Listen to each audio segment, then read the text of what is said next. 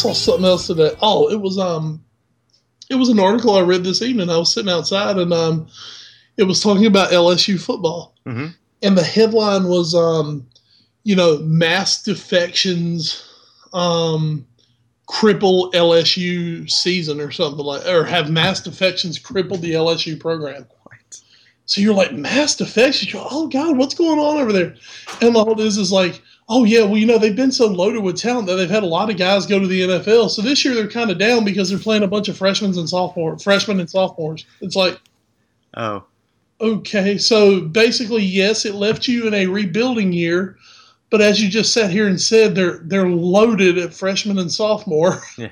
so they'll be fine next year, is what you're saying. So basically, for like the next two or three years, they're going to have a bunch of upperclassmen who have like three years starting experience. yeah, like, so, so needless to say, it did not exactly cripple yeah. the Louisiana State football program. And I wouldn't exactly call those defections either. no, exactly. That's the thing. I mean, it's like no. I mean, they were guys who were good enough to go pro, and they went pro. Yeah, I think the last two years they put they had 18 guys drafted the last two years. that's pretty good. I mean, that's just this is awesome. I mean, now they're nowhere near early 2000s Miami. Yeah, who I I mean, think had uh, 18 first rounders in three years. but you know that was uh, that was that was a special. how did I not? How did I know you were going to put that in there? Oh, you know, I just had to drop those in now and then. All right. Well, you can keep dropping them in the All New Sports Show, the podcast for episode 23. Hello, everyone, to It's- all it's- our fans out the there. MJ episode. The MJ. Oh, yeah, we come back like Jordan, but we're not wearing the 4 5. This is this this means this should be probably the greatest episode that's ever lived. Yep. Uh, Bryon Russell is like very afraid of this podcast right now. Oh, I think he just broke his leg. Oh, poor Bryon Russell. But we have an amazing episode for you guys today. We are going to be talking, of course, a lot about the Premier League matchups that took place this past weekend um, before we go on yet another international break. How dare they take away our soccer? Then we're going to get into uh, some other U.S. soccer news, including uh, the chosen one, Landon Donovan's final game this Friday night against Ecuador. And um, we're going to also, of course, talk about baseball. Crazy, crazy divisional series just wrapped up. We'll catch you up on that and look ahead to the championship series. Uh, college football, you may have heard there were games played this past weekend. Some of them got a little nuts. Some, a lot of ranked teams happened to lose. So you tell me that my preview from last week's show, where I said, "Don't worry, this is going to be an unbelievable weekend of football," you're me that kind of came true. Kinda, yeah, it did. Uh, we'll also talk about some trouble over at the U of F, something I'm sure Wes Bradshaw you take absolutely no pleasure in. No, not at all. Uh, we'll talk. Of, we'll of course have our dumb NFL story of the week. Uh, we'll get you caught up on the TV, especially the man who now tweets about Sons of Anarchy like it's nobody's business. And of course, after that, we'll hit up So Raw. But first, I also tweet about like it's nobody's business. Yes, you do. It's the only way I know what's going on besides listening to this podcast after we record it. Um, but of course, if you want to get up with us after you listen to the podcast and blast us for our predictions or praise us, as again Wes mentioned, he was right on about this college football weekend, uh, which, by the way, another sort of big weekend coming up because, hey, the SEC West is playing. Uh, if you want to do that, you can hit us up on Twitter at All News Sports Show, at Wes Bradshaw 21, or at Edward Greene. And of course, get us on Facebook, facebook.com slash All News Sports Show. Instagram, follow us on instagram.com slash All News Sports Show. Visit all our YouTube videos, which thankfully two more have gone up today. Thank God. Uh, YouTube.com slash The All News Sports Show. You can, of course, email us to ask us why haven't videos gone up this week. Uh, that's e- email us allnewsportshow at gmail.com. And if you just want to blast me and producer Des for why videos haven't gotten yet up yet this week, you can mail us to 1701 Sunset Avenue, Suite 201, Rocky Mount, North Carolina 27804. Please do not mail us ferrets. You said they could. I know there was the one time I said they could, and now I've changed my mind. Right. Or maybe I'm just saying don't send ferrets, so they actually will send ferrets. Maybe it's reverse psychology. Is that like some Beastmaster stuff or something? It's that's exactly what it is. Ah! yes, and that is the cry heard from everywhere in Aston Villa this past weekend in the Barclays Premier League. Big, big weekend for a lot of teams, including, as we mentioned, Aston Villa nil, Manchester City two. Of course, all the other Saturday matches included Hull City keep on rolling 2 0 over Crystal Palace. Leicester and Burnley played to a promotion draw 2 2. Liverpool, dun, they get a win against West Brom Albion 2 to 1. Sunderland 3, Stoke 1. Suddenly the Stadium of Light is looking just a little bit happier. Swansea 2, Newcastle 2. Alan Pardew, you're not getting sacked in the morning unless it's two weeks from now, in which case you probably are. And then on Sunday, we had four more matches. Manchester United 2, Everton 1. Plucky Manchester United getting a win. Uh, Chelsea 2, Arsenal nil. Tottenham Hotspur 1. Southampton nil. Mauricio Pochettino, he doesn't care. And West Ham United 2, Queen's Park Rangers nil. Your Barclays Premier League table looks like this. Chelsea currently still at the top, 19 points in seven matches. City now behind them in second with 14 points. Southampton fall one spot to 13 points. Man United in fourth. How I'm not sure, but they are with 11 points. Swansea in that Europa position right now, they have 11 points. Tottenham in six with 11, and then at the bottom we find Everton Everton just outside the relegation zone with six points in seven matches. And in the actual relegation zone, three teams with four points apiece Newcastle, Burnley, and QPR. So, Wes, that is the overview. Let us get right into it. Let's start at Anfield Liverpool 2, West Brom 1. Adam Lallana with his first goal for the Mighty Red, along with a Jordan Henderson goal in the 61st minute, were all Brendan Rodgers and crew needed to pick up all three points against West Brom. Maybe most importantly, though, Mario Balotelli not in the starting lineup. That's right, but uh, Balotelli did come on late and actually played pretty daggone well. Um, little tactical switch that Brendan Rodgers made in this match, and I'm very, very interested to see going forward uh, how he can t- if he continues with this. If it's going to be a one-off or if it's going to be something, you know, hey, I've got this in my back pocket and I can bust it out when I need to. Steven Gerrard, who over the last 18 months has, you know, pretty much been converted into a central defensive midfielder sitting right in front of that front four, or that back four, excuse me. Stevie G was suddenly found in the, the number 10 role that saw him playing the best football of his career back in the uh, mid 2000s into the late 2000s. Um, especially when Fernando Torres was running rampant uh, over the Premier League, a lot of that was because Steven Gerrard was so good at setting him up. Hmm. The other day, uh, Brendan just, I don't know if he had been practicing it or if he did it maybe out of a little bit of desperation, but for about the last 20 minutes of the match, slid Stevie over into the number 10. And it was the best that we've seen out of Balotelli. Did not score, but had a couple of really nice shots that yeah, keeper made good saves on. One was directly at the keeper but that seemed to maybe bring out a lot in Balotelli. And when you look at it this year, of course, you know, Coutinho has not Coutinho has not been in form all season, mm-hmm. which was a little surprising because he was very good over the summer. Of course, when we saw them in the most important competition in the world, Sterling is still, for as good as Raheem Sterling has been, he's 19. Mm-hmm. He's 19 years old. You're now in a spot where you're going to play two, sometimes three matches in a seven day period. Certainly. You you can't play the kid every match balls to the wall. Right. Tio's not really getting the job done.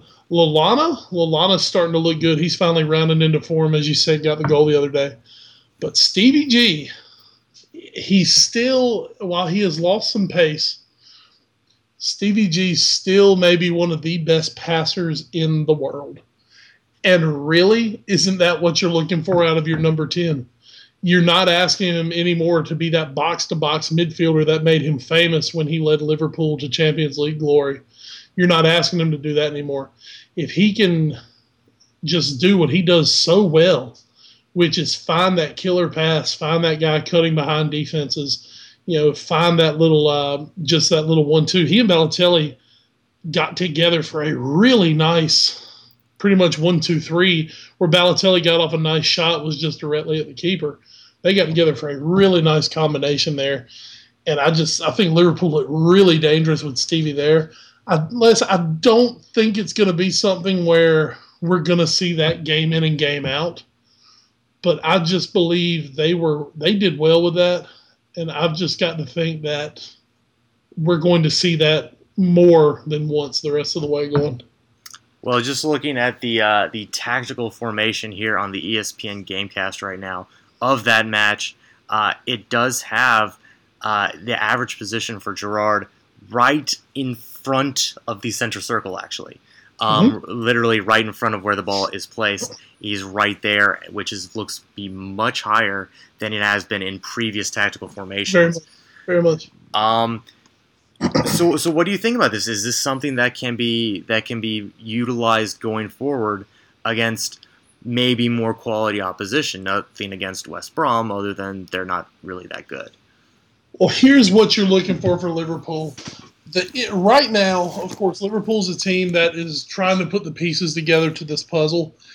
Emre Can, the young German who we brought in over the summer, I believe he's only 20, 21 years old. Um, he was brought in to kind of be that future center central defensive midfielder. Mm-hmm. He is a box to box guy. He is a midfield destroyer. All those terms that you love to hear from those just hardcore bust your ass midfielders that's what he is. He's been out injured since the last international break. Um, thank you, international break. um, and due to that, you know, we, we have not had that cover for Stevie to let Stevie really do anything but sit back centrally. Because other than that, your your only other guy right now really is Lucas Leiva, who is just Lucas is so off the pace right now. It's not it's not really funny. But also, since that last international break, Joe Allen has been injured, which takes a lot of balance away from your midfield. Um, but Can is the he's the key. He had put in some really nice performances for Liverpool in in limited action before going out with the injury.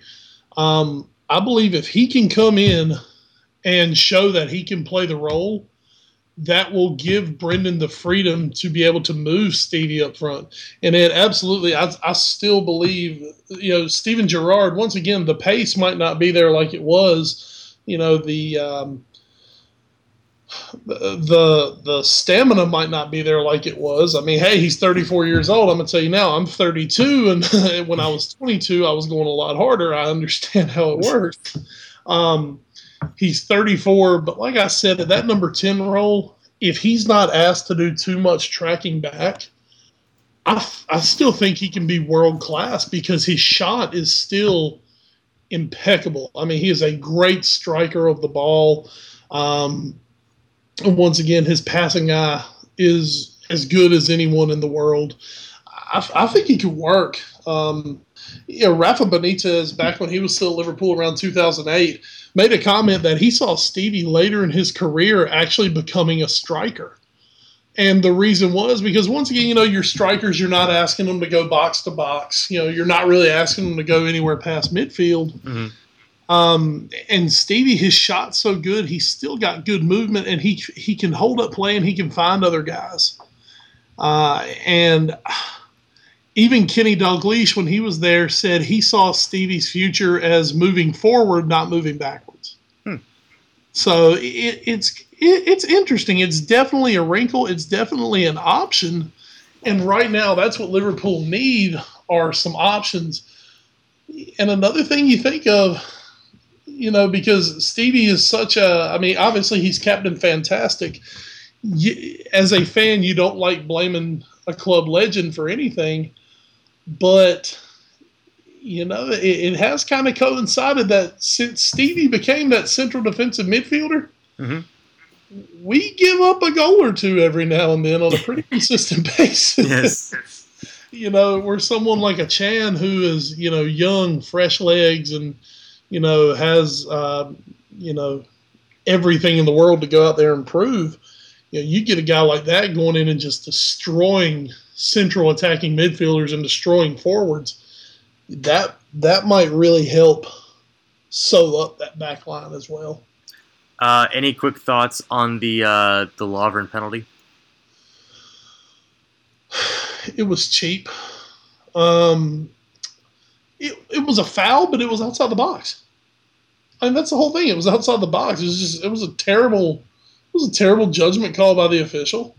Um, he got it wrong. There's nothing else to say. He got it wrong. It should have been a free kick, but he got it wrong. So uh, West Brom got one. Luckily for Liverpool, they were able to uh, able to get it back. All right. Well, we'll keep an eye on Stevie Gerrard's average position in the field going forward as they have some big matches coming up still in this Premier League season. Now we'll move over to Villa Park where it was Aston Villa nil, City 2, Yaya Toure for I believe the first time this year. Obviously, he had some cake before the game. He scores in the 82nd minute, followed closely by Sergio Aguero because I mean, besides Diego Costa, he's he's the other one that all he does is score goals. He made it 2 0 in the 88th minute. Uh, Manchester City, 27 shots, 7 on goal. Aston Villa, 6 shots, 1 on goal. Sometimes statistics lie, but Wes, I don't think this is one of them, especially when you start to realize that only two of Villa's six shots at all were inside the box. Manchester City seems to be a team that takes a while to figure out everything they want to do. Mm-hmm. You look at it last year; they were they were not the immortal team that they looked to be at the end of the year, early in the year, especially. Yeah, they were only in first place for the last two weeks of the season for a reason. Exactly. They would go on the road. They would lose matches they shouldn't have lost. They would just do stupid, mind-boggling things. They'll make defensive mistakes they would miss open shots. But this is a team, they have so much quality all the way up and down this roster. Certainly. That uh, when they get it together, the only thing, if you're a Man City fan, you hope for is that by the time it comes together, you're not already out of the title race. Right. Which they may not have a, a, a say in at all if Chelsea keeps playing the way they do. No, no, but yeah, of course you've got to hope. You've got to assume and hope that your rival will drop some points somewhere, Mhm. and you've got to be ready to pounce at that time. But we may be scary as we may be seeing City start to starting to kind of round into form. Mhm. Um, Although, to be fair, we've also seen this before from City. We saw this, I believe, second match of the season Manchester City 3, Liverpool 1. I, I also believe that um, the more we look at it, I don't know how good Liverpool was at that point. Okay. I, I'm just throwing out there. I'm not taking away from that win that, by any means. Mhm. Um, I think at the time we were saying, "Oh, this is an amazing win! Wow, you've beaten Liverpool three to one." That that was before Liverpool started losing to everyone else, Yes, yes. Uh, other than other than Tottenham, of course. But Yeah. not to rub that in or anything. Thanks. Uh, also, uh, real quick, let's discuss uh, Frank Lampard. Is he going to stay at City for more than just like half the season now? I think he should. He's one of their best players right now. He really is. He He's- comes on again in this game in the 56th minute, 56th minute to sub off Fernandinho, and He's- he's just looked really, really good at, for Manchester City so far. He's been fantastic. Um, you know, he's not quite as fat.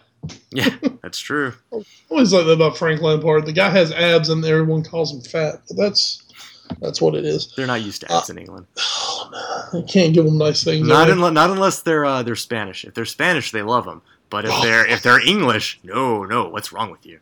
What's wrong with you? Oh, you're English. That's what's wrong. Yeah.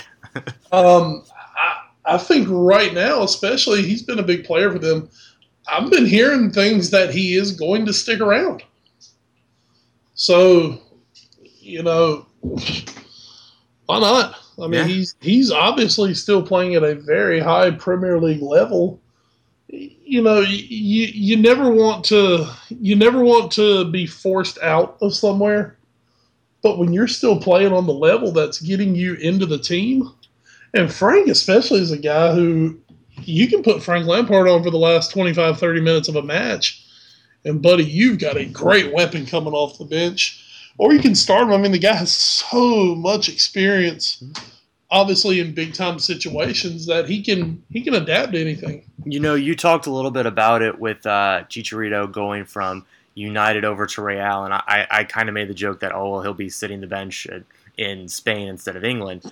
Uh, but you seem to think that it would just be a good change of scenery for him, and he'd be a really good super sub. Is that what's kind of happening to Lampard here?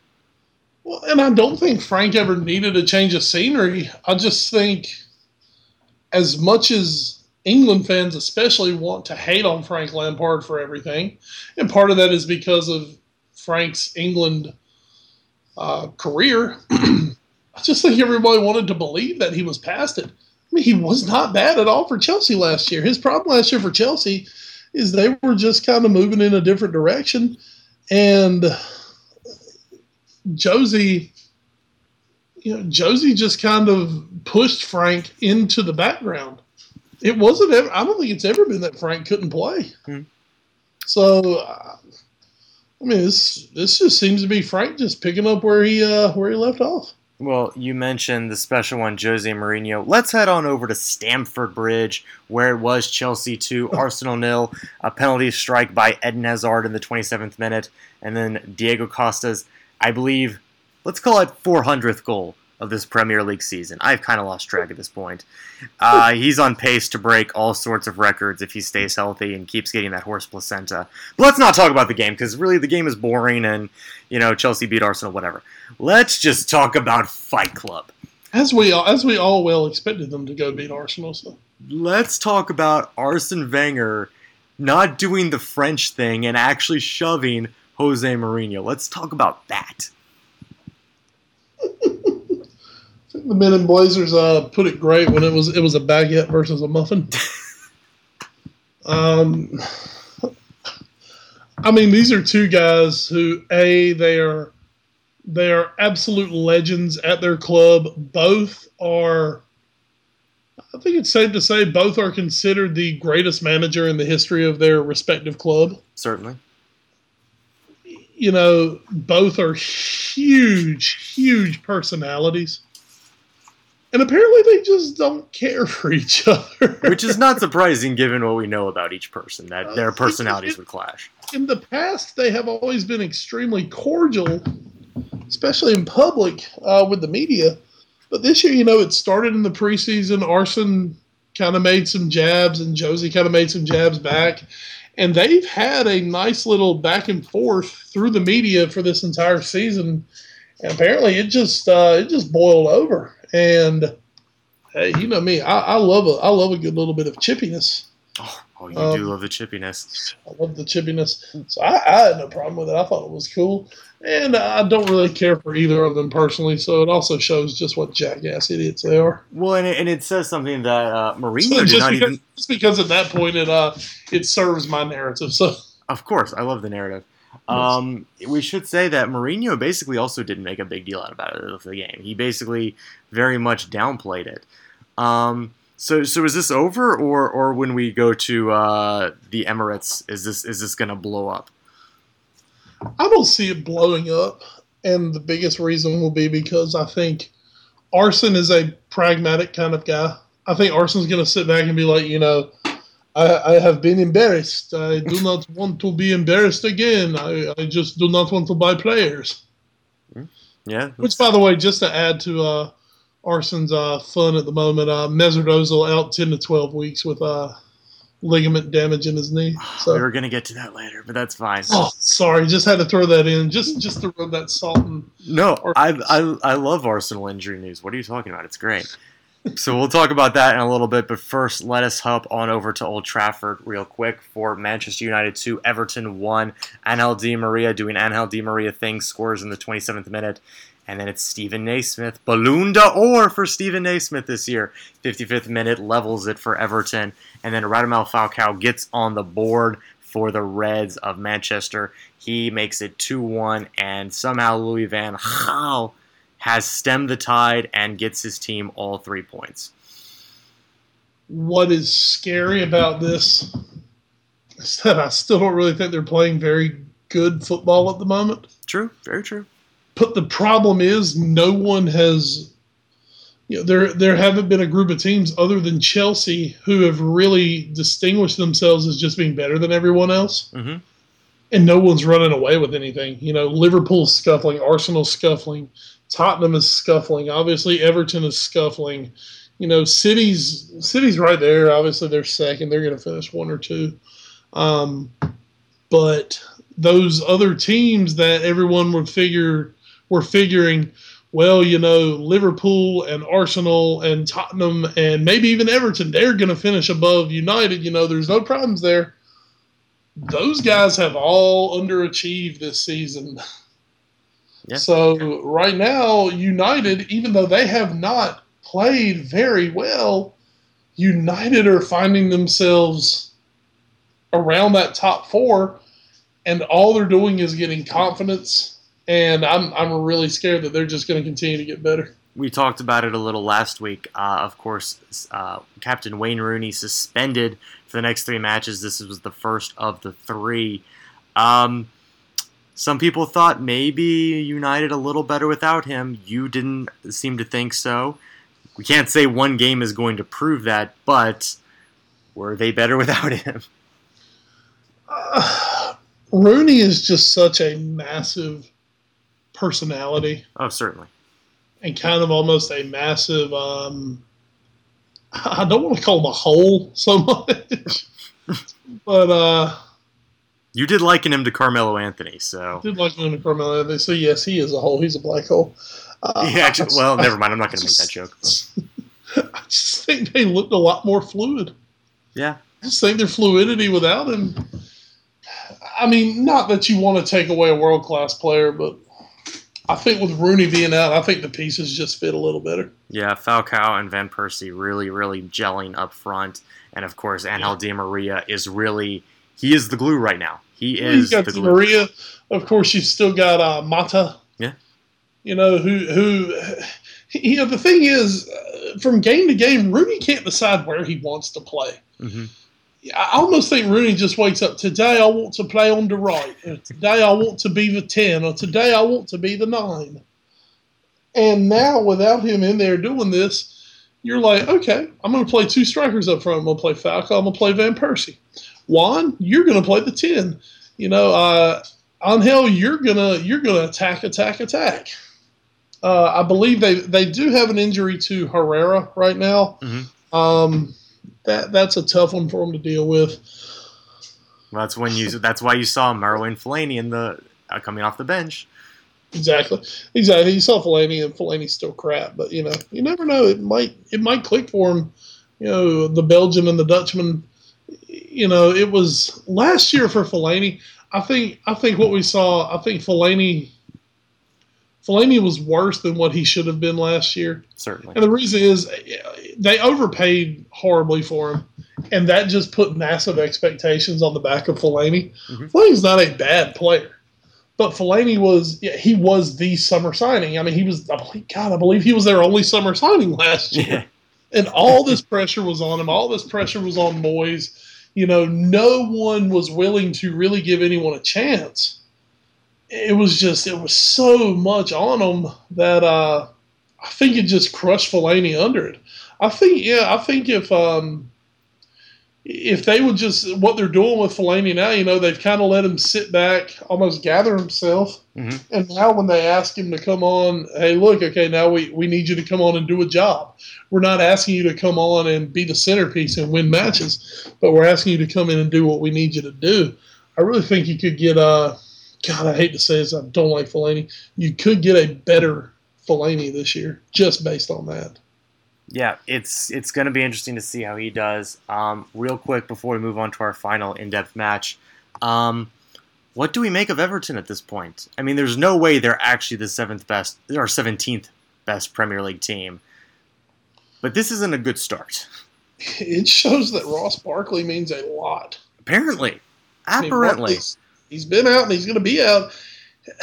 You know, now while Naismith has been very good, Mhm. I mean, obviously for all translucent players in the world, he's probably the best. Obviously. Um, but he just, as good as he is, and he scored some goals, he's a good player. You know, you're not looking at Naismith like, you know, he's our future cornerstone. That's what we're building around. Barkley is one of those players. Right. And that's why the Chelseas and Uniteds of the world are drooling over Ross Barkley. Because of course, you know, he can go there and he's a player, where for Everton, you know, he's a game changer. He's a he's the guy you're looking to build around for the next decade. hmm And right now they're missing him. And they're missing that attack, that kind of that oomph that he brings. And we'll have to And- see. Yep. And, and- well, and and they don't have anyone that can replace that. That's the big thing. They have no one that can replace that, and they have struggled for it. He was a now- special kind of player. I, I'm guessing you. I don't know if you're going to bring this up. John Stones, now their fantastic young defender, Mhm. he's going to be out for an extended period of time. Uh, Everton, I, I don't believe Everton's ever going to be in any real relegation battle, but it's going to be interesting to see where Everton is come December. Yes, and that might make it very interesting to see where Roberto Martinez is at the end of this season, if he is still with Everton. All right, so let's move on to our last match here. Uh, Tottenham won, Southampton nil. Mauricio Pochettino, new Spurs boss, beats his old club without, unfortunately, any of his former players yet. Morgan Schneiderlin. Um, but it is a goal by Christian Eriksen in the 40th minute, a thing of beauty from just outside the box that gives Spurs a much needed three points. Again, their last wins were in the uh, Capital One Cup against Nottingham Forest and QPR. So, big, big three points. Uh, you know, Tottenham, that is big for them because Southampton have been playing really good football. Certainly, very good football. all, all the guys that Southampton sold in the offseason, I'm, I'm not saying they've gotten like for like because I don't think they've brought in a guy as good as Lallana or as Mhm. good as Lovren or who else did Liverpool though. um, But they have pieces that fit right now, and that's something where Everton isn't really working. exactly, exactly, and um, and that's the thing is right now they're playing well. Their guys have come in, they've bought in, and they've jumped right in. They would have been. I mean, right now Southampton they're going to be fine. I mm-hmm. don't think they're going to end up even in a, a battle for Europe, but they're going to be fine. You're staying up. You're not going to have any problems staying up. Everything's going to be fine there. Where if they had gotten off to a really bad start, now, yes, they lost to Liverpool week one, but if they had not turned it around pretty quick, they could have really, really, I believe you picked them to really, really find themselves in some trouble. That was, Um, that was you, actually, but that's fine. Yeah, you picked them to finish 17th this year. well, maybe I did. But well, and more to your point, I I just, I, think just, I just, I just like to blame you. But anyway, if fine. they had gotten off to a bad start, they could have really found themselves down there. I think now they've gotten to a point where um, they're they're actually they're going to be okay. I mean, they should finish probably around where they did last year. Actually, Um, I, th- I think also to your point uh, about that opening loss to Liverpool, I, I think they actually played very well against Liverpool. And and as you said, uh, when Liverpool played Oh. Man City, maybe that wasn't the Liverpool we're seeing now. But still, that was a match that I think you and I both expected Liverpool to win fairly easily, and it was a battle the entire way. And I think that's when the moment we knew, oh wait, Southampton's actually going to be okay this year.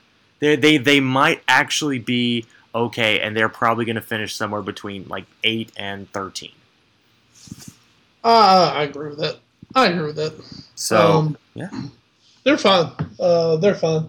And one good thing for Pochettino, while he didn't have any of his former players, pretty much Southampton didn't have many of his former players either. So. that, that's true. That helped out a lot. Uh, also, another good uh, effort from Emmanuel Adebayor. He he seems to be trying at least eighty percent of the time this year, and he had a really good startup uh, for the bill to Eriksen's goal. So good to see the Togoan doing great things at White Hart Lane, especially after the very disappointing draw against Besiktas just days earlier. But hey, it's Europa. We didn't lose, so that's that's a victory against the Poison Chalice. All right. Guess so. Let's move on to the news. Uh, as you mentioned earlier, Mesut Ozil the Hobgoblin from Arsenal, will be out 10 to 12 weeks as Arsenal injury news uh, continues to pile up. Uh, in uh, addition to Olivier Giroud, who is also going to be missing time. Um, where does this leave Arsenal? I feel like a lot of people really hate Mesut Ozil, especially Arsenal fans for some reason. Um, but so so is this another Wayne Rooney incident? Is Arsenal better without Ozil? I can't imagine they are as much as I hate Arsenal. And God, do I hate Arsenal, but I can't imagine they're actually better at this point in the season with all their other injuries without Ozil. Well, that's the key is all the other injuries, and also you're playing in Europe, and you're playing. You know, of course, you got the cups, and I saying, you're playing Europe, um, where United they can deal with the Rooney injury a little better because they're just playing domestic. Yeah. Uh, and that that's not a shot. that's not a shot. That's just truth. Ozil, here's the difference too. Ozil has just not been on his game this year. Mhm. Uh, last year he came in, he just came in like a fireball, just playing so well. And then it uh, it just it cooled down and it just hasn't really reignited. I, I think you could almost see a play kind of like United, like I feel United will be, where they're going to play a little better without him. But here's also Ozil's problem is uh, Wenger has insisted on playing him out of position, and not out of position, but out of his preferred position. And the problem is, how many central attacking midfielders can you fit into one team? I mean, you've got Ozil, you've got uh, Cazorla, you've got Ramsey, you've got Wilshere, you've got. Uh, If you're doing this, you have to have all Germans, is what we learned this summer. well, of course. I mean, it's always good to have Germans, but uh, but I mean, that's his problem too. Is he just he he has too many guys who play the same position, so he's just like, oh, well, I'll just ship this one this place and this one this place. Uh, Arsenal has as much talent, if not more, than anyone in the world. Mhm. They're extremely talented, especially on the attacking end. But um, that that's something that's it's something to keep an eye on.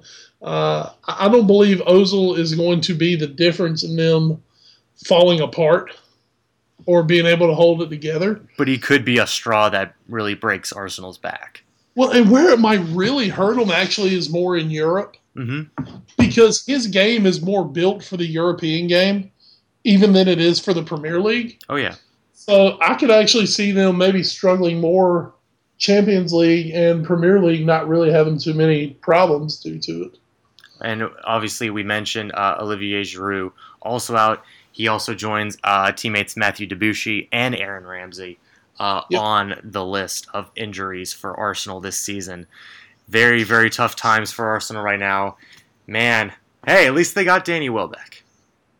uh, which sadly is actually working out pretty well for him. I believe he had a hat trick in the uh, in the uh, Champions League game a week ago. Yeah, eh, you know, whatever.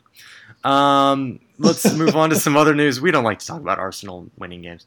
Uh, Premier League is considering games abroad in a 39th game reboot. According to reports, uh, a lot of clubs are taking the idea of going on tour around the globe, globe, I should say, with a lot of them pointing at the United States to play this mythical 39th game of the season, which I'm not quite sure how that works, as 38 is the number that works best with 19. It's, it's two of us then who are, have no idea how the hell they're going to do this. I, I I have to. I can only assume what I would have. I would have to assume they would do. It was they would take. They would basically have to make the 39th game a rivalry game. Like right, right. It had it had it would have to be a third derby game. Like it would have to be Arsenal and Tottenham. It would have to be Liverpool Everton. It would I guess be City United. Although I, that's not that much of a derby, or at least it hasn't been in the past. Um, so I, I- I don't know. That would be my idea. That's the only way you can really do a 39th game. Well, but I, I'll throw this in there to you though. The the only problem with that is, yes, for the big teams, that's super. That's great. Who's Hull going to play? Uh, I mean, who's who's Southampton going to play? Who's their derby game? I mean, who's uh you know who's Leicester and Brighton going to play? Leicester and uh, Brighton? oh yeah, I mean sure, but I mean, And and I mean too, if you're going to make it for points, if you're going to make it as hey, this is a real game, this one counts. You know, if I'm if I'm uh, Manchester United, well, hey, this is really freaking fair. I'm in a title fight with Chelsea, and you know, Chelsea gets to play. I mean, hey, who's eliminated? Chelsea gets to play West Ham. Yeah. And I've got to play freaking City, and I'm two points behind you, and this is the last game of the year, and I've got to turn around and play City again, and you get to play West Ham. How fair is that? It's not. Um, so I mean, that, that's my biggest thing too. How do you decide who who you're going to play? I mean, it's just random. Well, one team you're going to play three times, and it's going to count. Everybody else you're to play twice. I, I honestly, I, I have to imagine that they're going to end up on not doing this as a 39th game. I, I'm, I imagine they're going to do this as maybe a final preseason game. Like all 20 teams come over to the U.S., make a make a make two days of it. Everybody plays and then go over and start the season. God, you are at oh, you're just begging for an injury. You're begging for injuries on that. You are because I mean, you take guys. Hey, you're all everybody's already globe setting anyway during the during the off season, and then you come back home for those last couple weeks to kind of get everything straight. And now you're going to turn around and send them all to America. You know that six. If you're on the East Coast, it's uh, I believe what a five hour time difference. Right. As you keep going across the country, six hour, seven hour, eight hour time difference, you're going to play one game. You'll be here a couple days. You're going to play one game and turn around and fly back all the way across the country. You, you, oh my God, you're asking, you're, oh God, no one is going to sign with the Premier League. Two I mean, weeks. you're just asking for foreign stars to stay the hell away. Two weeks in between. Two weeks in between. It's, it's, to me, it's just, it's absolutely brutal I, I just I cannot logistically come up with a way that this works. Now, of course, uh, that's one reason maybe I'm not running the Premier League. Uh, it could also be because you know I, I you're not corrupt. I, I, do this for a living. so, this is my big deal is being this podcaster, but I just don't know how it works. I, I, I don't know. I, I, I honestly don't know. And, th- and there's no explanation in the article I'm reading about how it would work and I just can't find a way where it works for everyone at all. Yeah, it's it's stunning, and we'll just keep tabs on that. Maybe we'll get to see our Premier League teams over here, but probably not. Um, to that, to this story about more money troubles, or not troubles, but money changing hands. Uh, England could go on tour if the NFL franchise comes to Wembley the Football Association says. Uh, you actually sent me this story. Uh, very interesting. So why don't you take it away? Well, for me, A, that starts a whole question with the NFL.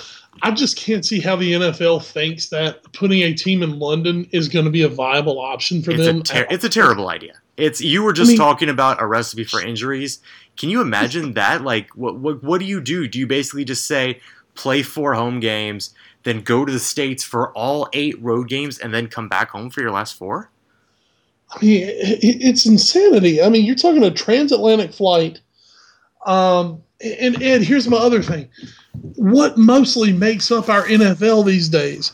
You're talking about, you know, it is becoming a more and more southern game if you really want to get into it. Mm-hmm. You know, you're looking at guys from Florida, Texas, Louisiana, Georgia, California, you know, and most of these guys are coming from more of these lower, you know, uh, lower class backgrounds. Mm-hmm.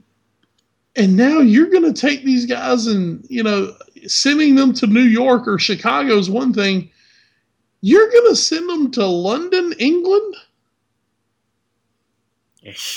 You're going to send, I mean, uh, who, who do I want to, well, let's just take our good buddy Jameis. He, he seems like a smart Oh, I love Jameis. We're going to send Jameis to quarterback the London Silly Nannies. Which would be, can I, can I go ahead and write that in as my vote for their name? Oh, it has to be their name. Family Guy fixed that for us. It has to be their name. Oh, they have to be the Silly Nannies. Um, and they have to, of course, be a farm team for the Patriots. But I mean, I just I don't know how you expect that you're going to sign free agents. I mean, does for who is London a destination for as in the free agent market? I mean, that's like, I mean, that's like, uh, it's like trying to get NFL guys to go to Toronto or Vancouver back in the day, and those were literally, you know, they're on the same continent. they're they're easy flights. They're in the same time zone.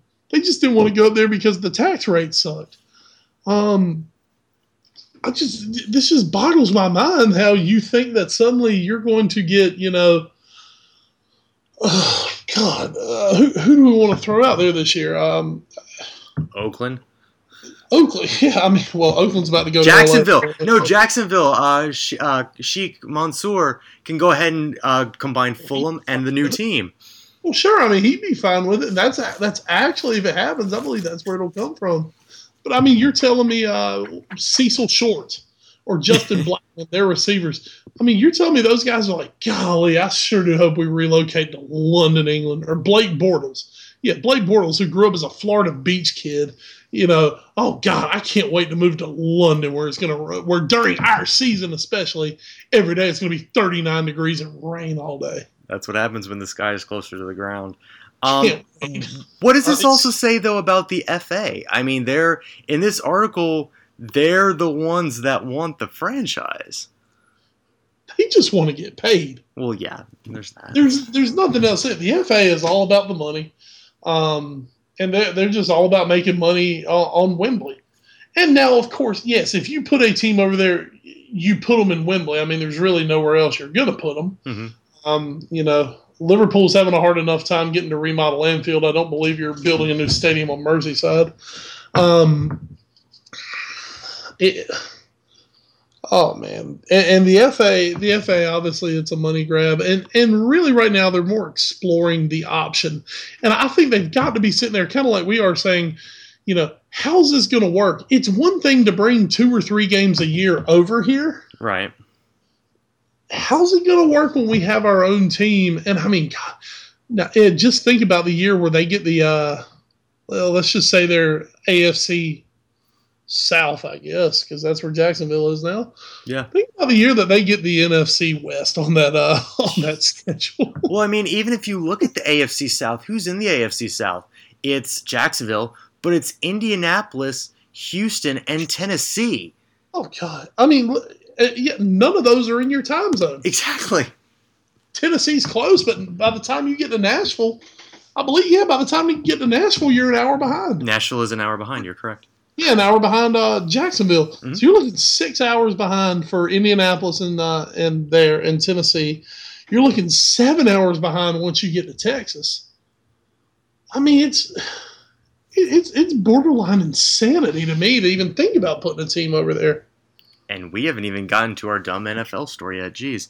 Um, of course, the other big part of this story is that if this happened, uh, England national games would be taking places at other parks other than Wembley, who of course made some headlines when the match against Norway was very poorly attended. In fact, it was a record low turnout. Well, I think right now that is more. That's not due to you know people don't want to support England. Mm-hmm. That's due to the fact that people right now are just pissed and sick of Woy uh, screwing everything up. That's all that is. Um, because I mean, England fans have shown that for for generations and decades. If England plays, they're coming to you know they're coming to Wembley to see England play. Right. This is I think this is really more of a almost like a protest like you know you you you're going to shove him down our throats screw you we're just not going to come hmm. now that said you know they have 50 to 55,000 at these matches well if you turn around and went to Old Trafford which yes Old Trafford does hold about 70,000 fans but the thing is you've also got that um you know you've got that lure because hey it's Old Trafford we don't ever get to see the English national team true you can take them there. You can take them to a revamped Anfield in about five years, five six years when Anfield's holding sixty thousand. You can take them there, and you're going to sell out. Yes, and a lot of it's just going to be the novelty of getting to see England. I don't think it's a bad idea because what they're still saying is Wembley would still be the national stadium. Mm-hmm. Um, you know, when when it was time for when it's time for Italy and England in a World Cup qualifier, hey, we're going home. We're going to Wembley. But you know, maybe for uh, like this weekend, uh, San Marino. You know, Yeah. Go to go to Newcastle and play San Marino. Pack Hey. it out because the fans are going to come see it, and you know it, it's you're not losing anything. And truth be told, maybe some of these smaller stadiums, you're actually you're going to get a really good environment there. Yeah, and if you go to Newcastle, hey, they'll actually get to see a good team in San Marino. Well, there you go. So, so um, but but but it's it's not as we see. I think we were talking about in the before we kicked off the show tonight. It's not one of these situations where it's as doomy and gloomy as the newspapers make it sound. right. They make it sound like you know England's being evicted because they suck. it's like no, it's just uh, they had a contract signed that through this certain time period. I believe it's through 2018 that uh, or through 2017 that they have to play all of their home matches, competitive home matches, all have to be played at Wembley. Mhm. So I mean that, that's just contractual. They've never said, well, you know, you have to, you know, we have to play in Wembley or nothing can happen. I mean, obviously, when Wembley was being uh, remodeled, they played quite a bit at Old Trafford, actually. right. Which, um, you know, for for whatever you may think about United, Old Trafford is uh, a big stadium, and it's a it's a it's a it's a large ground that can hold that kind of crowd. So uh, I I don't see it as big a deal as it could have been. Mhm. It's just that headline really hits you hard. Oh yeah, it does, and uh, we'll be keeping up on that, especially with maybe more news about an NFL team for some reason going to England. I God, that's just so weird. Does it make sense? Uh, things that really do make sense though. Landon Donovan will be playing his final match for the United States this Friday night against Colombia. I'm sorry, against Ecuador. Um, I thought the Colombia game was actually this Friday. Huh, apparently not. Uh, it is Ecuador that he will be playing his last match against, uh, along with a couple other great players. Um, interesting notes. There's been talk about Jurgen Klinsmann's son sending Donovan tweets apologizing for his dad and all this other stuff. But I, is this is this going to be the proper send off for Landon Donovan in this in this final match this Friday night? Truly, I'm surprised that he's even getting the send off. You know, apparently the word's coming down that he and Clincy have actually not spoken Yeah, since uh, since the whole deal. Oh yeah, you're down the World Cup squad. that won't Since be awkward that happened, they have not spoken.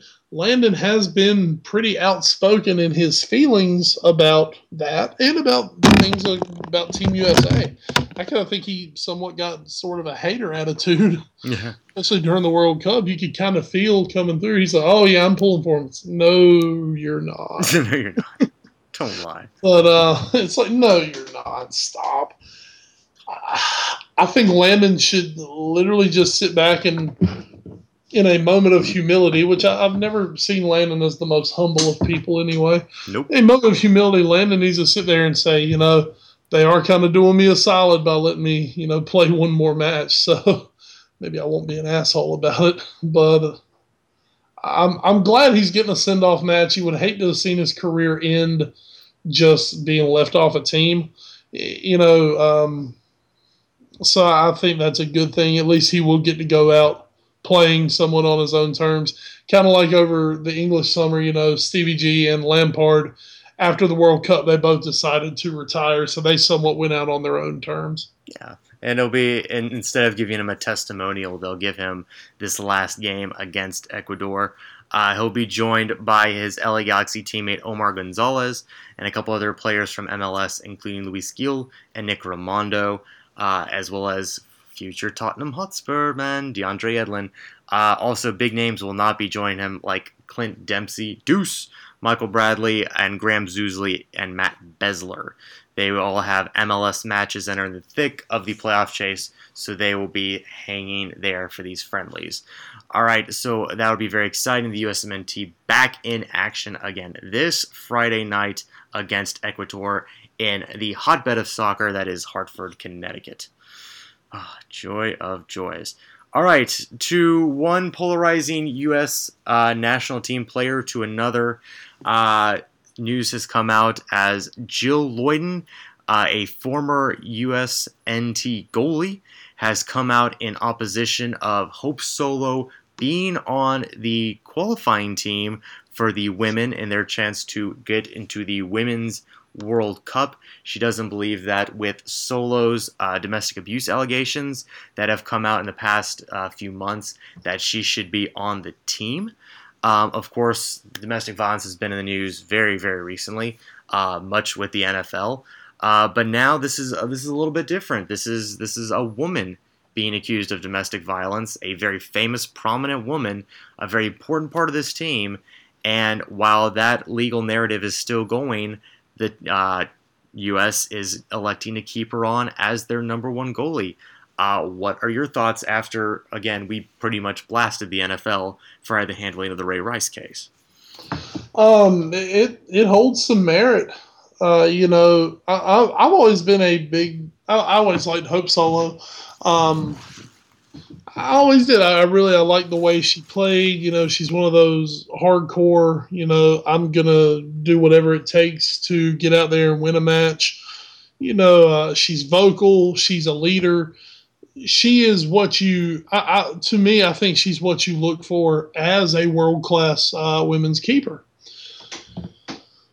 the problem for Hope Solo is that she, she, much like others in the NFL at this point, has gotten in trouble at the wrong time. it's kind of like we said about Ray Rice. What you did was terrible. Your biggest mistake was you got caught on camera. Right now, this is in the news. It's obviously eating up the NFL. It's finally starting to, I wouldn't say die down, but you're not hearing it every other sentence anymore. But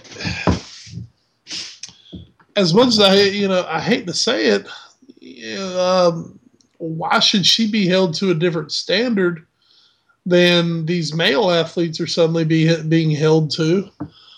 Um, I mean, because what she did was just as bad, if not, you know, right up there on par with these other guys. So I totally, I totally understand where they're coming from, and it is it is going to be a big choice for someone whether to uh, you know should she stay or should she go.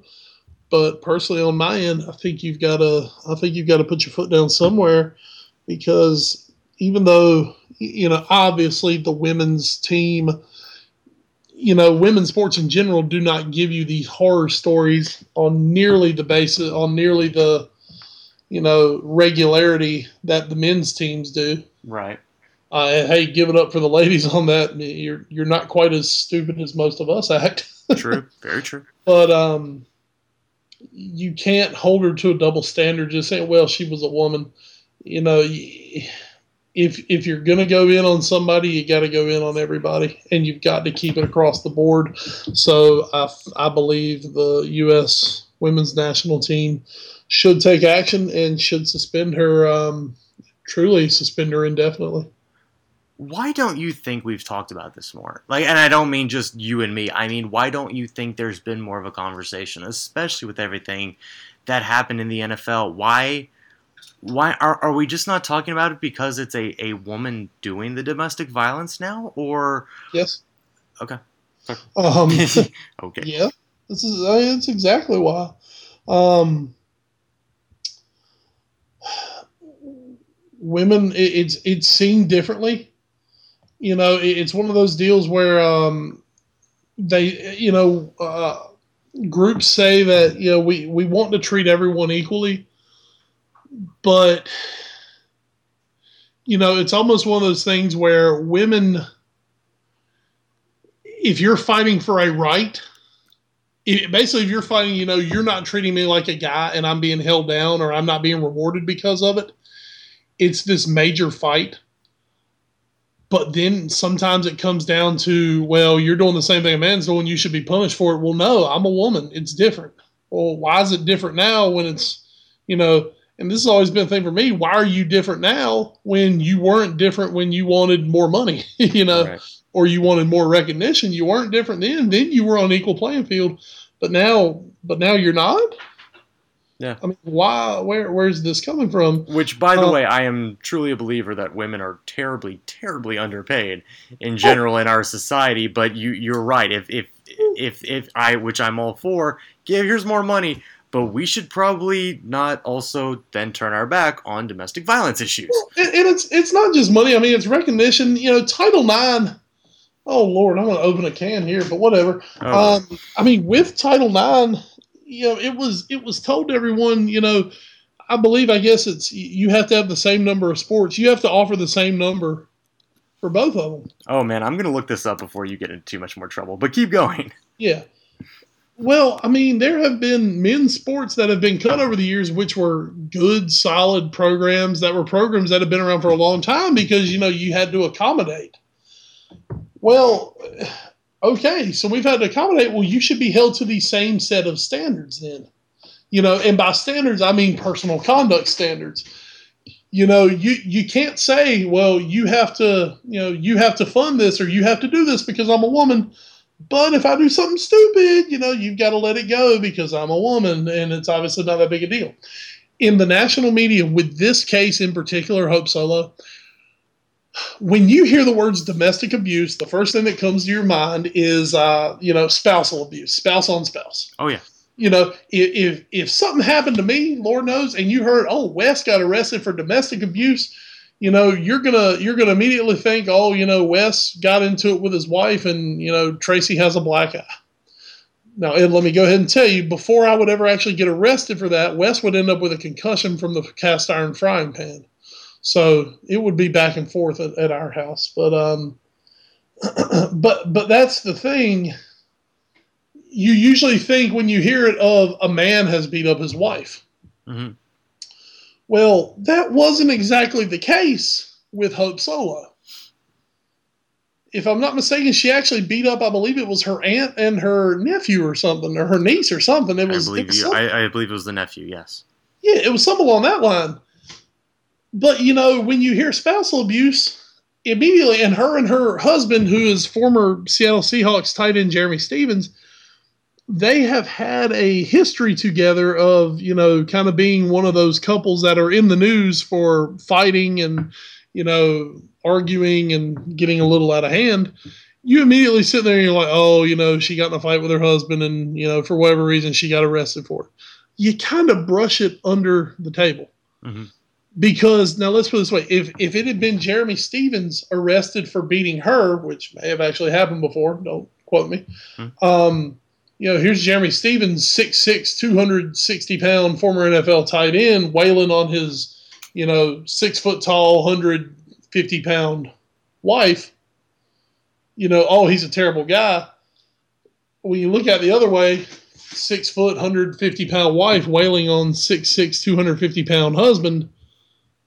Well, you know, I mean, that just kind of gets brushed to the side a little more because it doesn't sound like it's quite as brutal. Right. It is. It's very disappointing um, to hear what she's going through. And to be fair, uh, Jill Loyden, who was the one who mentioned this, uh, also went on to say that she really cares about Hope Solo. She's been a very good friends with her, and she really hopes that as this is actually still going through the legal process, that it turns out that she is innocent. Like she, she's not like trying to be a huge jerk about this Uh-huh. but you know she she's simply saying it's probably not right that this is that she's still on the team with this going on and I agree and again this is another thing let's not screw up soccer you know this is this is one where soccer could actually have taken a stand and said no no we're not going to have this in our league we are going to do Mhm. something about it also interesting and I guess I don't know what I would expect differently but all her teammates have come out in support of her as well Well, that's great. That's great. I mean, you know, because you can come out and support, you know, you can be against what someone has done. I mean, Ed, you know, let's say, let's just say, Ed, just for crazy sake, that, um, you know, you and I are maybe doing a football broadcast on Friday night and, oh, Wes says something out of the way that was really stupid that he shouldn't have said. Thank God that's never happened, eh?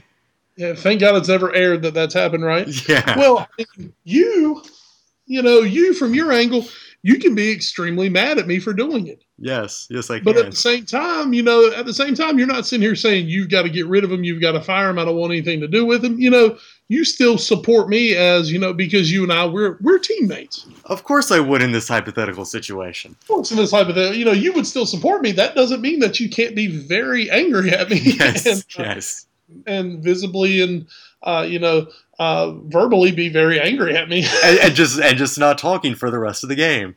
exactly. Not that this would ever happen. No. But um, you know, you're still supporting me because you know you and I a were friends, Mhm. uh, b we're teammates, and Mhm. c you know we we work together. You know Exactly. we we kind of depend on each other. Mhm. So yes, you still you would still support that person. You just might be you know you don't approve of what they did, but you can still support someone, and that's obviously where it's coming from her teammates. They're sitting there saying, "Hope, you damn dummy, you don't do that crap."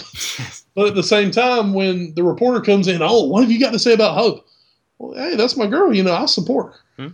Yeah. So yeah, that, that, that's what that is. What an amazing hypothetical you're able to pull out for this real world scenario. Well, you know, luckily I just have a, a creative mind too. Yes, you do.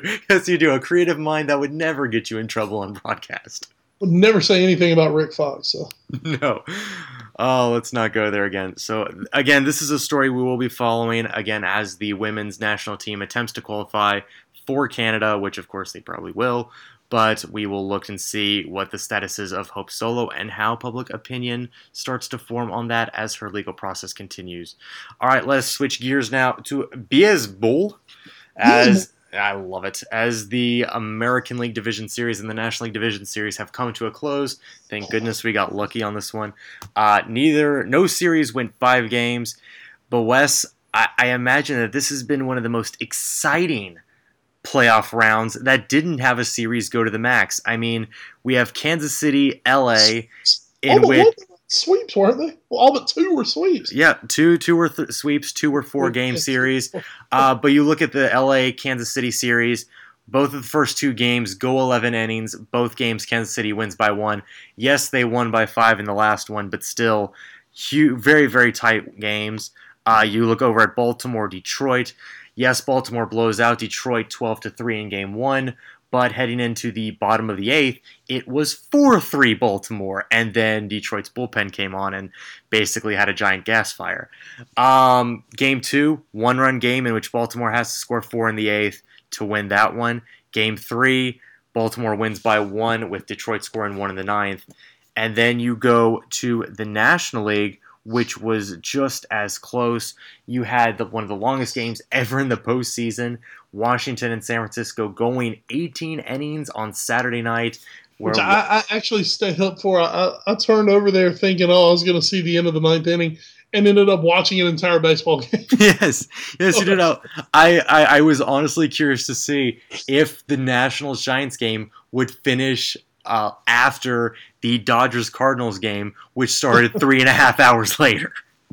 Like it's just it's insane, and and you had so many close games. You had last night's dramatic ending to the Cardinals Dodgers series, where Clayton Kershaw gives up a three-run homer in the seventh to lose the game for the Dodgers just just a crazy crazy series again every game uh, but one in the san francisco nationals series decided by one run in the dodgers cardinals series every game decided by two or fewer runs. Again no game no series go to the limit but an insane postseason wes. And I'm going to tell you, there were just there were certain people, and um, a guy who might not be the most popular person in the world, but who I, I had to find every time he was going to bat and flip it over there, was Bryce Harper.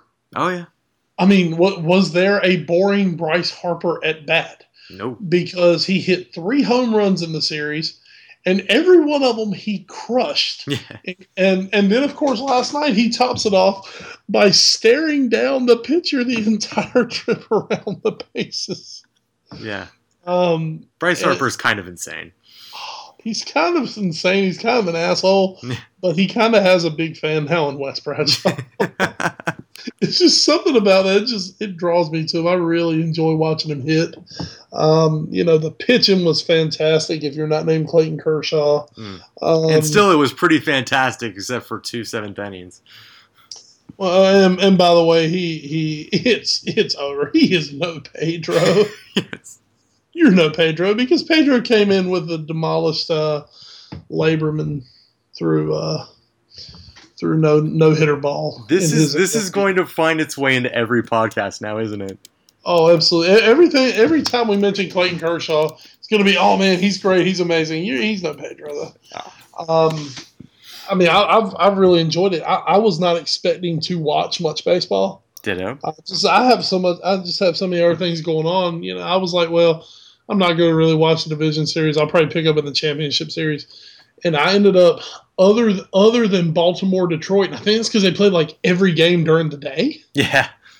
I mean, so I, I really couldn't watch that. Other than that, I think I, I watched I watched some of every series. Other than that, I think my, well mostly I got uh mostly I saw that Giants Nationals series just because, like I said, I sat through nine innings of extra innings and then about three innings last night. So, a uh, stunning little statistic here. If you look at the uh, the composite line score for the Dodgers Cardinals series, which shows how many runs each team scored in each inning over the course of the series, St. Louis scored one run in all four first innings, one run in all four third innings, one run in all four sixth innings, two runs in all four eighth innings, zero runs in the rest, except for the seventh, in which they scored 13. It's crazy, man. I, it's it's just absolutely bonkers. I and uh, and then um, well, I guess out of our picks, I, I, I got two out of four. Me too. I got two out of four, and and then um, you know the one the ones that I was most certain about are the ones I lost the two LA teams, which. Yeah. Oh boy, LA! What, what are what are you feeling today? If you're just a Los Angeles sports fan, uh, you know the Dodgers and the Angels are dead. Um, the Lakers are going to be a joke. Uh, you know you have a new owner and uh, with the Clippers. Uh, you still don't have a you know North Carolina has an NFL team and Los Angeles doesn't. Yeah, they, but they have the Stanley Cup. Oh God, yeah, that crap started tonight. I totally forgot about that. Oh, did it start tonight? Apparently, I think I heard it on the radio today. Alrighty. Not really worried about it, so. And, and neither am I. Not until not until next week. No, but baseball. Uh, I'm, I'm, giving baseball so far a thumbs up for their postseason. Um, what do we think? Let's make predictions now, since we were both two of four. Let's make predictions for the championship series. Uh, let's start in the American League. Baltimore versus Kansas City, which I do believe you coined the least watched American League Championship series of all time, but potentially the most exciting one ever. Um, oh, oh man, this is crazy. I'm taking I'm going to take the Kansas City Royals in seven. Wow. I'm just, I, I, I, I firmly, and Ed, you know, I firmly believe in narrative. Mm-hmm. I firmly believe in destiny. I mean, it's been almost 30 years since they've even seen the playoffs. They get in, they dispatch, basically, they dispatch the number one seed. Mm-hmm. And they get in through a wild card game in which they were down four runs to Oakland oh god, they were dead for rights in the wild card game. They should have never got out of that. They're on a roll, and I just I think they're going to find a way. They're going to win this series, and that's going to break Baltimore hearts because I think Baltimore is firmly going in here thinking that they're the favorite. I, I, really believe Baltimore feels they are the favorite, and they should be the favorite. Mm-hmm. They should be the favorite. I mean, you won the American League East. In the past, that is a harbinger of very good things to win the American League East. Certainly. Um, but also there there's been a trend where winning that wild card is a harbinger for very good things as well. Um, so that's why I think I think I think Kansas City comes out there, and uh, in the uh, in the National League, God, no one is going to watch these World Series. By the way, mm. um, I don't know. You you could maybe get a narrative for uh, Kansas City, St. Louis. Well, yes, Kansas City, St. Louis is your only narrative. But the problem is that narrative is only major in America. Yeah. yeah. I mean, yes, in uh, I mean, what, what was they called it the last time? Uh, uh, the I forty, something like that. I, I think so. Yeah. I think I think it is I forty runs through them both. I mean that that is that's your rivalry one, I guess. It's a rematch of a of a famous World Series in 1985. Yep.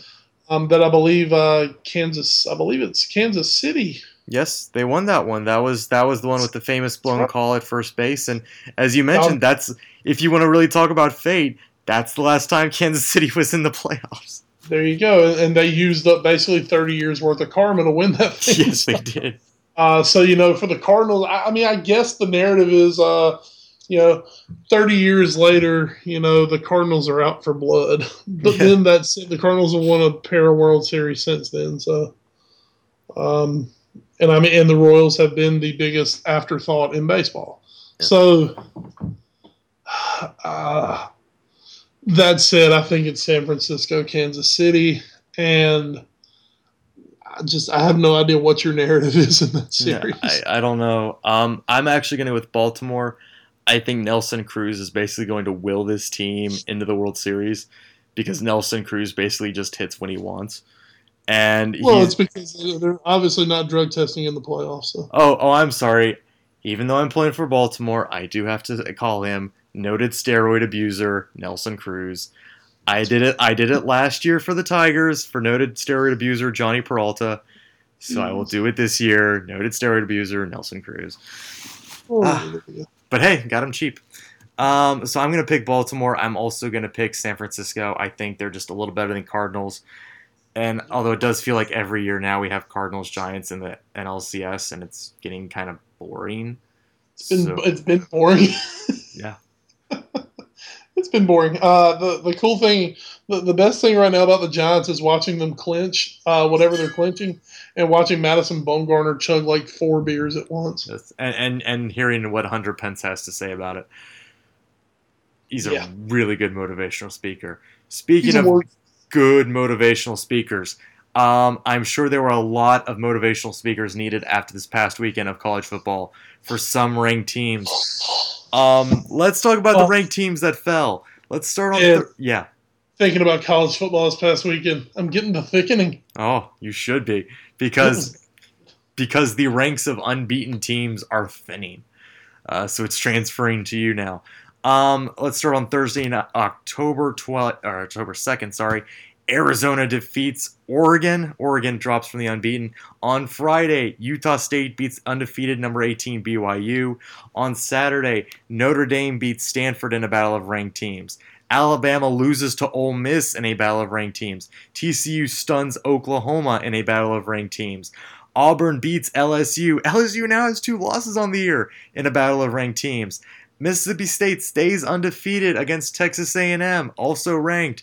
Baylor, well, they won. UCLA goes down. One of your preseason tournament picks. They're down against Utah. Um, Nebraska loses to Michigan State, even though they were the lower ranked team. USC loses to Arizona State. Northwestern on, on the most on the most bizarre hail mary maybe ever. stunning. Northwestern beats Wisconsin. Wisconsin, one of my picks somehow, some way. Um, what else? And that's that's it. That's those are your ranked teams that lost. That's the most insane weekend. But Wes, before we get to that, it does open up some incredibly tasty matchups this weekend, including at 3:30 on Saturday on CBS. Ladies and gentlemen, the SEC West. Yep. Yay. You guys won your playoff game against the other two undefeated teams in your division. Let's go play some more. Auburn at Mississippi State in a battle of two 5 0 teams. God, that's going to be a fun game. Uh, at 9 o'clock on ESPN, number 3 Ole Miss at number 14 Texas A&M. Here's a fun one also at 3.30 on ABC. Number 9. Number 9 TCU. They were 25th last week. They're heading to number 5 Baylor. Uh, Alabama plays Arkansas. Arkansas is not bad. Um, Oregon and UCLA play stunningly. Now they both have one loss. Georgia heads to Missouri. I mean, That that could be the SEC East right there. I, I assume it will be because South Carolina's already had a, a second loss. And, and Florida's just waiting to be Florida. So Yeah, which we'll talk about in a little bit. But um, please, please wrap wrap our heads around around this this this this past weekend and this coming up weekend of college football. all you got to say, man, this is October. This is October in college football. This happens every year. Every team that starts 4 and 0 that you think, oh, they can't be beat, they can't be beat. Yes, they can, and it's going to happen in October usually. Um, Oregon, you know, Oregon loses their game that um, nobody really expects them to lose, even though it seems to be the Arizona literally all the time. um, you think somebody would eventually just pick Arizona to win, right? you would think. Um, you know, as for oh man, the I mean, let's just get right to the SEC West. hmm It's pretty good. It's amazing. LSU LSU may be the worst team in the SEC West. And they were a preseason top 15. Yeah. With one loss, they were still ranked 15th. Yep. And they still, they still have to play Ole Miss, Alabama, Texas A&M, hmm. And Arkansas. and Arkansas. LSU's going to lose five games this year. And but the problem is they're still LSU and they can, you know, go beat Wisconsin on a neutral field who's still going to finish near the top of the Big 10. yeah, who who thought we'd be saying this this year? Uh, they're going to get a bit of a respite possibly by having to go to Florida. Oh yeah, Florida's a grease fire right now. Yes, they are. But um I mean it is it is absolutely it's stunning the SEC West. And the thing is it's not Alabama.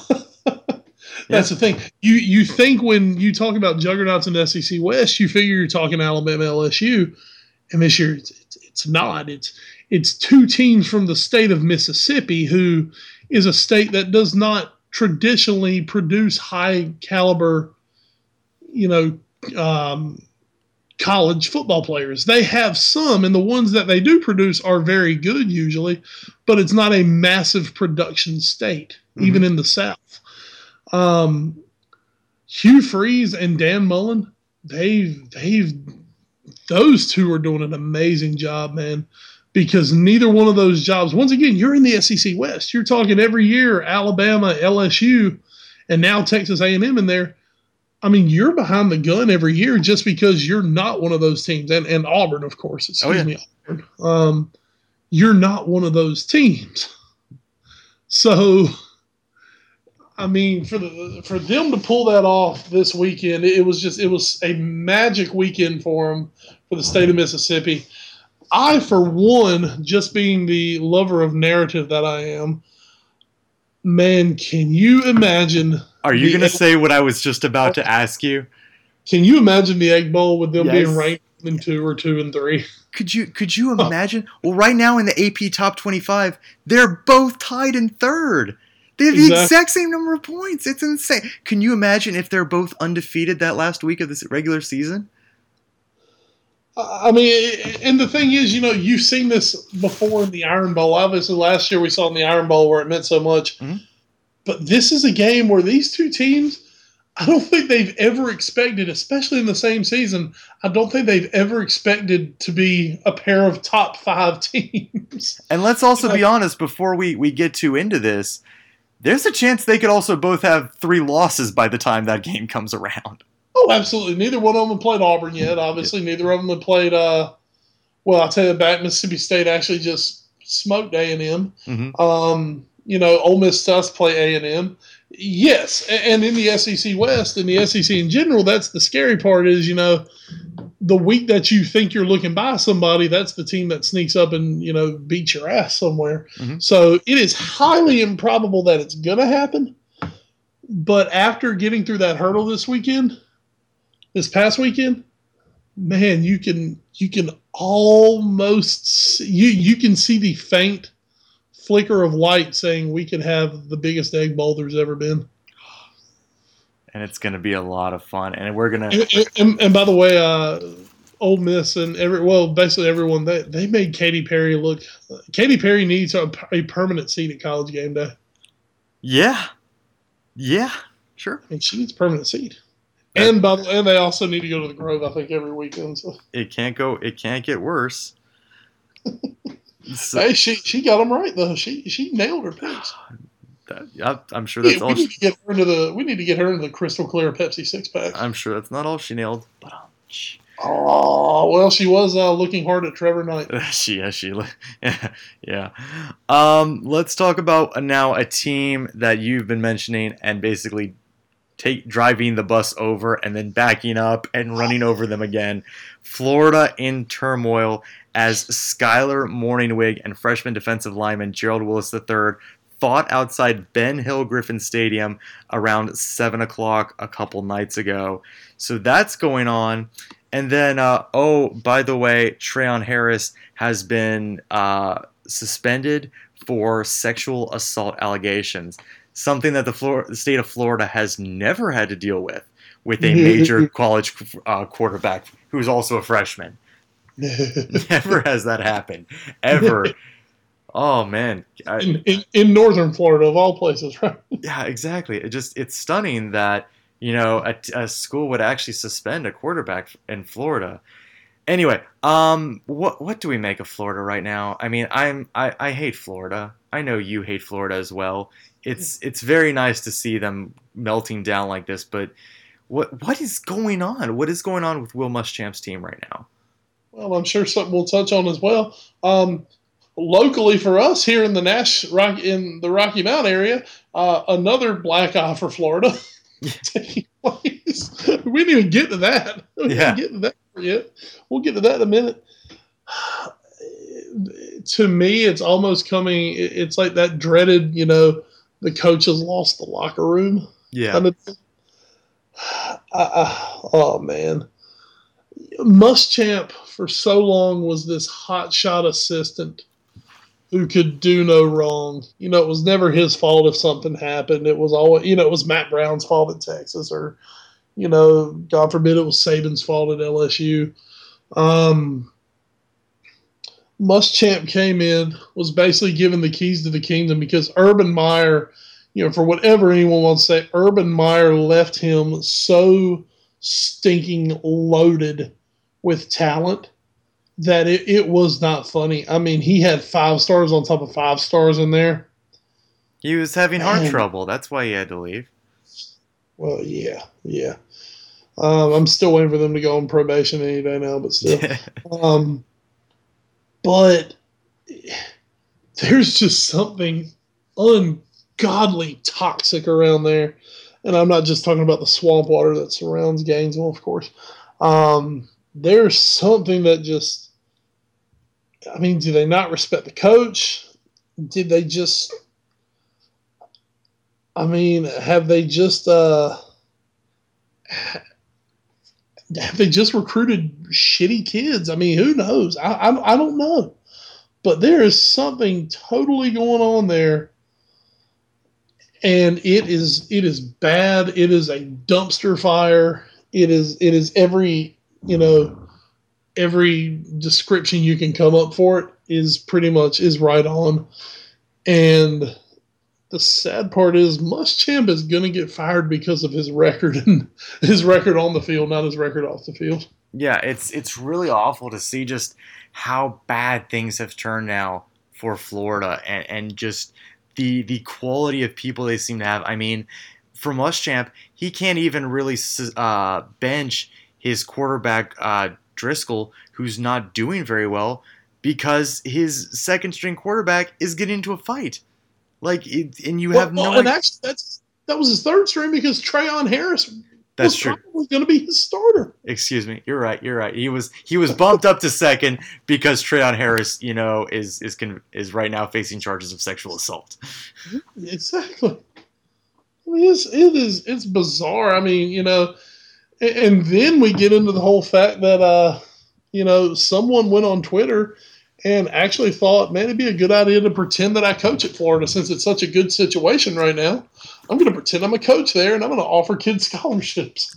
It's it's that that story is just insane. Do you want to talk about it, or or, or do you want to just let that Hell, seep into the? Florida, let's let's throw it out there real quick. Uh, of Sure. course, right here in the Rocky Mountain area where we originate from, Rocky Mount, North Carolina, eastern eastern part of the state in uh, Nash County.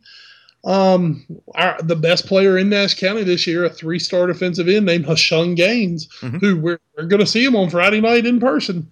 Yes. Um, Gaines, who uh, had multiple Division One football offers, uh, had his press conference. You were there, saw it firsthand, Ed. I did. Committed to the University of Florida, put on the hat, did the whole ceremony. All right, everything's great. Going to be a Gator. Wes hates you already, but whatever.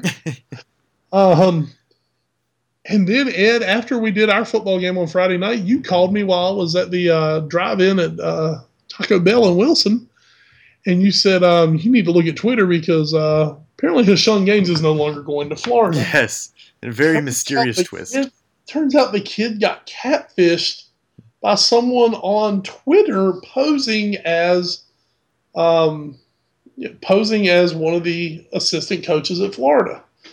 Um, where do I start with this? A,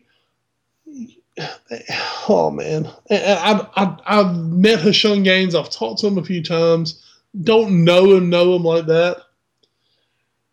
If someone is offering me the opportunity that they're going to pay for me to go to college for four to five years Mm-hmm. and be an integral part of their athletic program, I just want to hear them say it. Yeah. Yeah. I, I want to hear them say it. You know, you can t- you can send me an email or a tweet or whatever, and you can say we're offering you. Well, why don't you just call me real quick and let's just get this official and make sure exactly what we're talking about, especially before I walk in front of what turned out to be the nation and said, you know, uh, I want to come. I'm, I'm going to play football in Florida just just just maybe triple make sure that you know that that scholarship offer is is there Yeah. Really, really want to make sure. Really that and and here's the here's the sad part. And, always, and always always leave a note ed do do do that. Um, now like eh, a lot of people listen to this podcast and really know who we're talking about in terms of like the, also the the management at the school. But I think it's fair to say that get, given given the coaching staff at Nash Central and given the some of the upper level people at that school, this isn't totally surprising.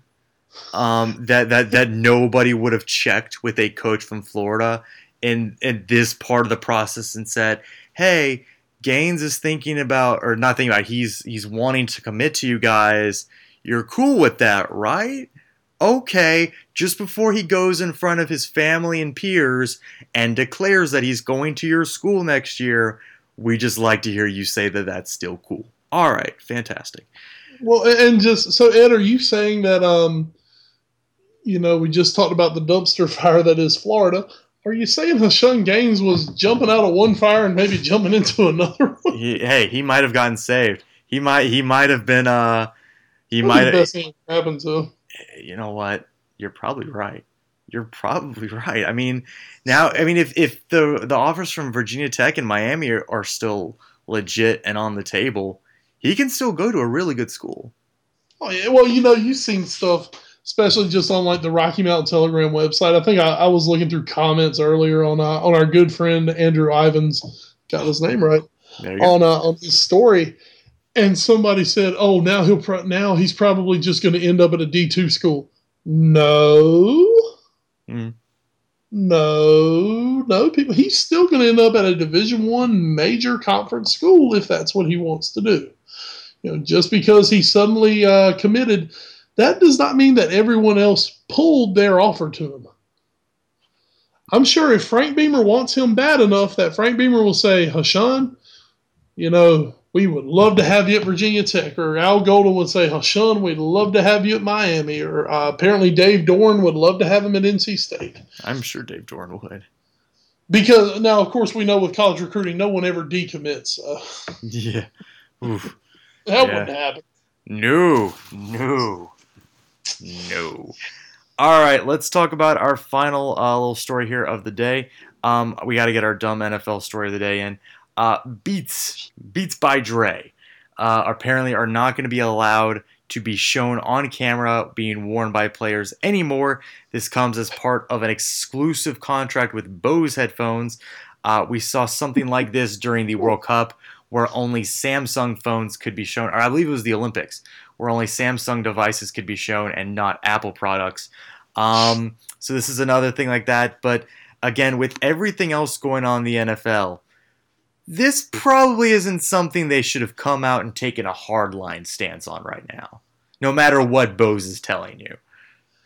Well, um, I mean, it, in the in the big picture, it's not a big deal. Well, beats all. are worn by. I mean, you you we've seen warm ups. We've seen NFL players coming in off the bus. These Beats headphones are fairly ubiquitous now in the NFL. Well, true, true. Um, I mean, I don't see it as being really a big deal. But once again, here's here's the problem for the NFL. So you're telling me you can come out pretty quickly with a hardline stance about headphones, Mhm. But you know, beat your wife. It's okay. Yeah, it's, As we get back, that, we we can't make a decision about that quickly at all. But we can make a quick decision about you wearing some damn headphones that you know that we're not making any money off of. it, it is it is just stunning and shows what I, I think is a a complete lack right now of self awareness of the NFL. Um, you need all the positive publicity you can get. This is not it. No, I mean it is insane. Um, you know, I had a I had a friend on Twitter this week who, and this explains it all. I had a friend on Twitter who uh, put on there, you know, kind of made the comment. I think probably after seeing Belichick wearing whatever the hell Belichick decided to wear on Sunday. Why why doesn't why does the NFL not make all of these coaches show up and wear a suit and tie when they coach? And I've simply replied to him probably pretty quickly, hadn't heard back since. But I said, uh, I said, easy. They're not making any money off the suits That's true. That's true. because they can't put their logo on the suit. Apparently, I mean, it's it's it's it's nothing but the bottom line, the dollar for the NFL. And I understand you have to make money to, uh, you know, to continue whatever they need all their money for. give people concussions. Yeah, yeah, you got to pay off the concussion people. Um, but it, it's like you said, it's just it's such a lack of perspective, where you know you've had all this bad publicity, and now I wouldn't say this is bad publicity, but It makes you look. It makes you look petty. Yeah. exactly now it's just like you know all these important issues, but this is the one thing that you can make a decision on. Exactly. It's some damn headphones. It's it's just silly. It's it's typical. It is typical of the NFL under Roger Goodell, but what is not typical is our next segment, uh, which hopefully will become a recurring segment called The Watch. And as I put in the show rundown, I really hope you can maybe come up with a better name for this segment than I did, because it's pretty terrible right now. Um, we're going to keep you updated on some of the shows we wasn't, are. wasn't that an wasn't that an NBC show one year? The Watch. Uh, Night, Night Watch? Something like, I don't know. Anyway. Um, Watch. I don't know. Oh God, we're terrible. Um, we're gonna fill you in on some of the shows we are watching, especially this fall, as all the new shows are just about back. Um, Wes, you mentioned early in the show, you love the Sons of Anarchy. Uh, you are very hype. I believe this is the last season. the last ride. The last ride. Excuse me. Excuse me. Oh, so good. Do you want to do you want to So- tell the people a little bit at home about what's going on, and maybe they want to jump on the bandwagon? Oh man, uh, talking about Sons of Anarchy and catching you up on it. Um, this is season seven. I don't have time to go through the first six to give you the storyline. you can go back and watch those. I've recommended it to you as well, and yes, you did. I will I'm probably not- get to it one day. I believe one day you'll hit it. Kind of like one day I'm going to hit The Sopranos still. So, There you go. um, Things happen, is what I gathered from your Twitter. Things happen exactly. Um, this entire season is kind of revolving around uh, the end of season six, where uh, Jackson Teller, the main character, Jax, as he's known as, his wife was uh, murdered by his mother. Oh, Um, it's not good. total. Mi- it was just a big misunderstanding, but there ended up being like a steak fork stabbed into her head uh, times. Um, to save her own skin, she has uh, blamed the uh, Chinese syndicate. Always a good idea.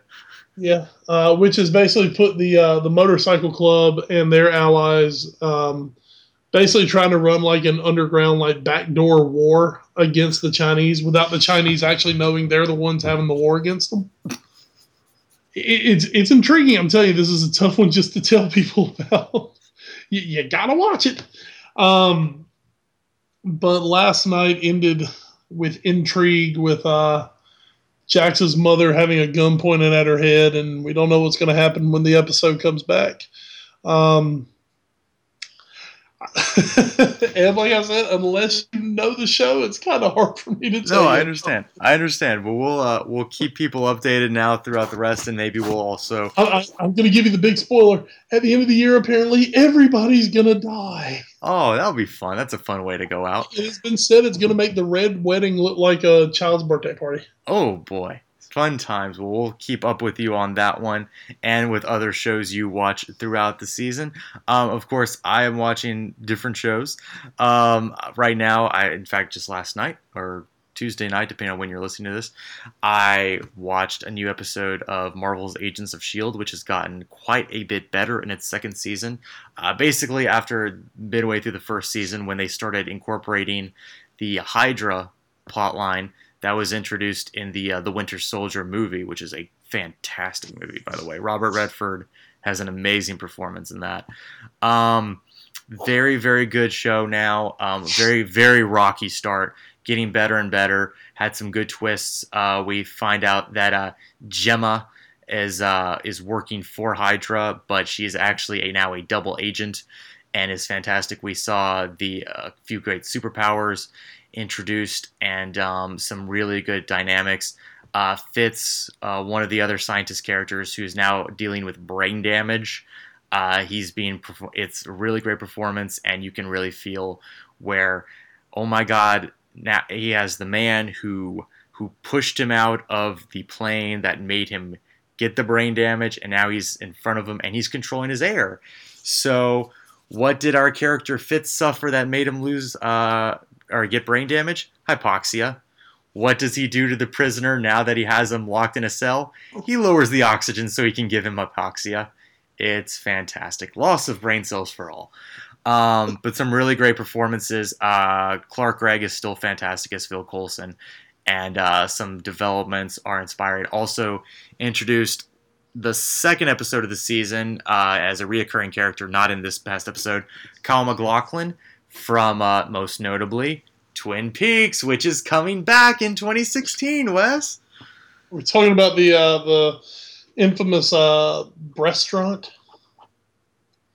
no, I don't think that's what we're talking about at all. I hope our listeners know about Twin Peaks. Oh, Apparently, don't. So I uh, you Twin Peaks, one of the. Uh, it's it's basically a jacked up Hooters.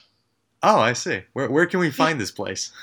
I want to say there's one uh, uh, maybe coming to Raleigh. We'll see. Hooray! Um, Kilts in Jacksonville. I can't remember. oh the the oh Jay Actionville. Oh, please take us back to Fayetteville, NCHSAA. Um, It's right in Jacksonville. Um, but really, you know, it's it's some great. God, now you've totally made me. Oh, Twin Peaks. Twin Peaks is coming back. Uh, the show that was was made w- uh, and delivered to our parents, but was made for us 25 years in the future. And it is really great. If you've never had a chance to watch it, it's a really trippy, really weird show by David Lynch.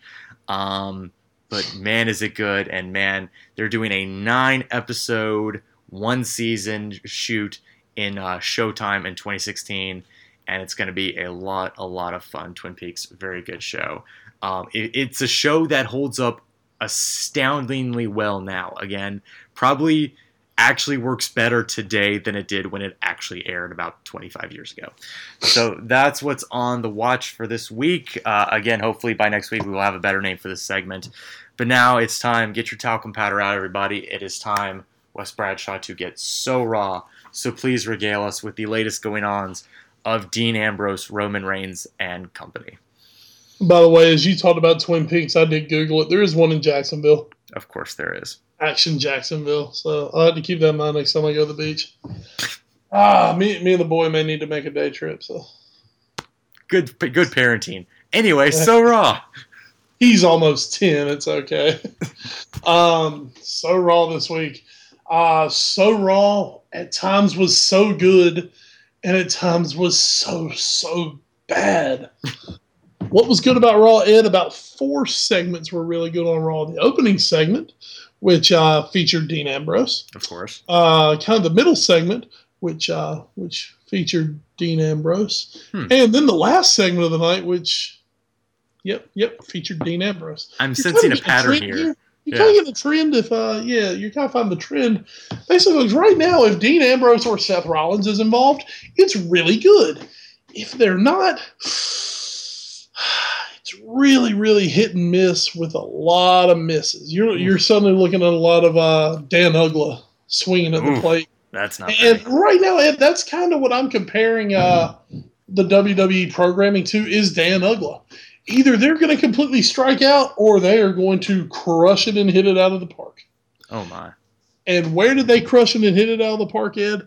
Because we finally got a surprise on Monday night while hearing uh, Rusev, the uh, the the Russian champion Rusev, while while listening to him and his uh, manager, the ravishing Russian Lana, absolutely just tear down the United States again. All of a sudden, Ed, you heard. Do you smell what the Rock is cooking? What?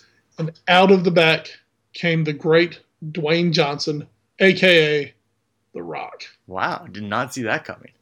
Oh man, no one did. I mean, uh, literally, I will tell you what I was doing. I was I was sitting on the floor, leaning against the couch. I had my phone out. I was looking on Twitter, doing something. Had it turned up so I could hear what was going on.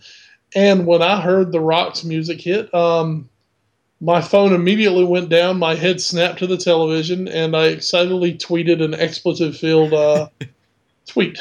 I think I remember that one. Yeah. Something such as, "Oh fuck yeah, The Rock is back." Uh, the Rock proceeded to cut a pretty sweet promo um, on Rusev, and then proceeded to uh, knock him out of the ring, beat him down Rock style. Uh, from everything I've read, it's it was kind of a one-off.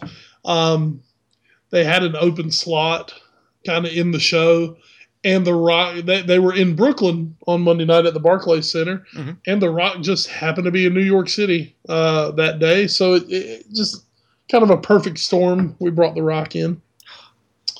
Um, and The Rock, he he is known as the he is the most electrifying man in sports entertainment history, and he he lived up to it. Definitely lived up to it. Um, Hurricane, by the way, throw up that you Yeah. take it right. Uh, as as for Mr. Ambrose, who had the other three best segments of the night, uh, of course the the feud between he and Seth Rollins continues to intensify. I've been really pleased with Seth Rollins playing the heel character that he's playing. hmm He he's he's somewhat like an old school heel where yes, he will beat you down, but he's only going to beat you down when he can get you at an advantage. You know, he's that old school guy who you know, he has to while he he actually may be the best pure wrestler on the roster. Mhm. His character plays well enough where he needs to cheat to beat you. And that's how you really develop a bad guy. I mean, you know, they, they try to, it seems like they always want to develop these guys who they're just physically dominant, blah, blah, blah. Well, okay, other than the fact that you're physically dominant, why should I hate you? Right. Seth Rollins brings out real hate feelings in people, and that's what sells tickets at wrestling. Mhm. And Dean Ambrose is just the perfect foil for him, and they went at it a couple of times. Um, it's almost worth a YouTube watch to see Dean Ambrose roll a hot dog cart, a hot dog stand cart down the aisle, um, and use it as a weapon. Always fun Wow.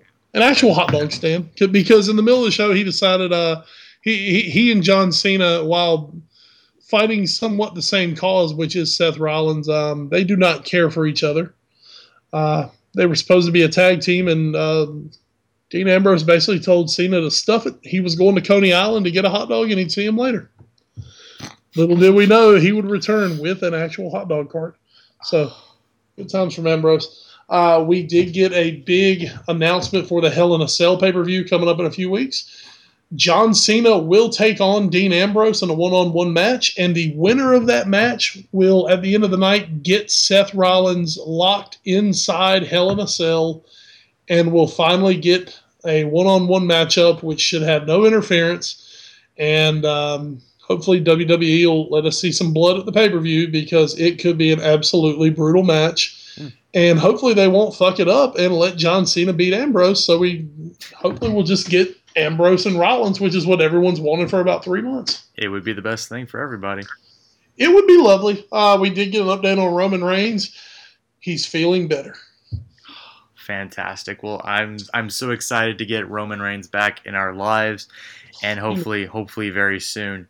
Um, if you would like to get in our lives and interact with us on social media, you can do so uh, a number of different ways. Of course, our Twitter is at All New Sports Show. Wes, yours is at Wes Bradshaw 21. I am at Edward Greene. Uh, you can hit us up on Facebook, facebook.com slash all new sports show, instagram.com slash all new sports show, youtube.com slash the all new sports show, email us all new sports show at gmail.com, mail us 1701 Sunset Avenue, Suite 201, Rocky Mount, North Carolina 27804 Of course, all of those are in the podcast description. And we want to thank all our providers podbean.com, iTunes, and Stitcher Radio for holding on to the podcast for us and delivering it to you. And of course, if you want any of those links or an RSS feed to download it to the podcast app of your choice, Podcast Republic for Wes Bradshaw.